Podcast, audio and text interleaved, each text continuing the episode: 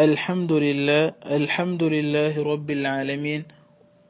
وأصلي وسلم على المبعوث رحمة للعالمين وعلى آله وصحبه أجمعين أما بعد.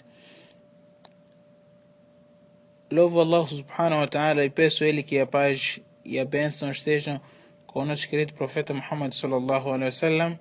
Vamos falar hoje, irmãos, sobre Adab li gayri lalai, imolar as oferendas, sacrificar um animal para uma divindade além de Allah Subhanahu wa Taala, que é um tipo de adoração que faz parte do shirk maior.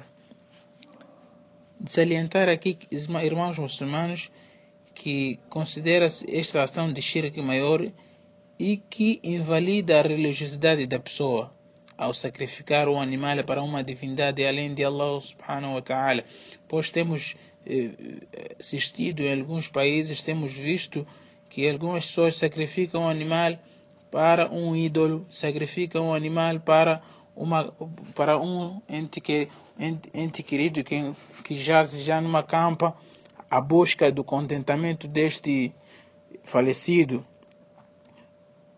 Fazem isto como adoração, buscando o contentamento para quem o fazem para ele. Allah Subhanahu wa Taala definiu, ordenou que não se fizesse o sacrifício dos animais senão na busca do seu contentamento. Allah Subhanahu wa Taala diz: "Fasalli li rabbika wanhar." Fasalli li rabbika wanhar. Ora a teu Senhor e imola as oferendas. Isto é, imola as suas oferendas para Allah, assim como as imola em nome de Allah e não em nome de outras divindades. Quando são imoladas em nome de outras divindades, imolo esta, esta minha vaca em nome de Buda, imolo esta minha oferenda em nome de fulano, fulano, dentre os deuses, dentre os ídolos, que aí cada povo tem a crença neles. Então isso aí também faz parte do shirk maior. E concernente a este aspecto, diz o mensageiro, man,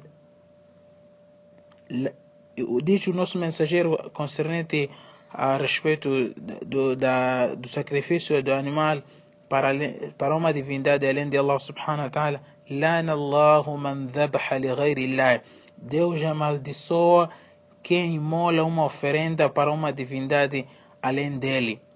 Voltando um pouco mais atrás sobre a história islâmica, era do hábito na era antes da ignorância, no tempo da Jahiliya, no tempo em que houve o ressurgimento do Islã, quando foi enviado o profeta Muhammad, ou um pouco antes, as pessoas, os árabes, tinham o hábito de quê? Tinham o hábito e costume que ao edificar uma casa, ou ao comprarem, ou abrirem um furo de poço, ao edificar uma casa, ou ao comprar uma casa, ou seja, também ao abrir um furo de poço, degolavam um animal ou imolavam uma oferenda neste local, por exemplo, na entrada da casa, ou no caso de um poço, sacrificavam um animal ali perto de, do poço, destinando este animal, ou oferecendo este animal a um jinni, a um gênio, pelo medo de serem assolados dentro da casa por um mal. E isto faz parte do shirk, prezados irmãos, como dissemos. E hoje em dia também existe isto em alguns países, quando a pessoa compra um, um, uma lancha, um, um, uma, um, um barco que quer, que quer, por exemplo, quer ir à busca do peixe, ele, por exemplo, degola, sacrifica qualquer animal para poder ter como proteção do, de qualquer mal. Sacrifica este animal para um gênio. A pessoa, ao construir a sua casa ou ao fazer qualquer, ao abrir a sua loja, em algumas zonas te, te, existe esse hábito de sacrificar um animal oferecendo a um gênio para que não seja assolado pelo mal. Isto tudo faz parte do shirk. A'adhanillahu wa iyyakum min mujibati iqabih. Que Allah Subhanahu wa Taala afaste a mim e a vós de tudo aquilo que, to, que seja razão de assolarmos o castigo de Allah Subhanahu wa Taala. Allah Subhanahu wa Taala diz um versículo revelando que as oferendas imoladas não devem ser destinadas senão para Allah. قُلْ إِنَّ صَلَاتِي وَنُسُكِي وَمَحْيَايَ وَمَمَاتِي لِلَّهِ رَبِّ الْعَالَمِينَ لَا شَرِيكَ لَهُ وَبِذَلِكَ أُمِرْتُ وَأَنَا أَوَّلُ الْمُسْلِمِينَ. Diz Muhammad: por certo, minha oração e meu culto, ou seja, minha oferenda, e minha vida e minha morte são de Allah, o Senhor dos mundos. Ele não tem parceiro. Isso me foi ordenado e eu sou o primeiro dos muslimos. O que percebe-se, o que deve depender-se deste ayah é que os salat, as orações e as oferendas não devem ser oferecidas senão, não devem ser feitas senão para Allah Subhanahu wa Taala.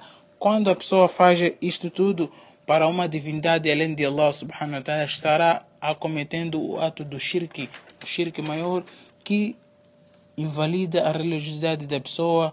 هذا وآخر دعوانا أن الحمد لله رب العالمين.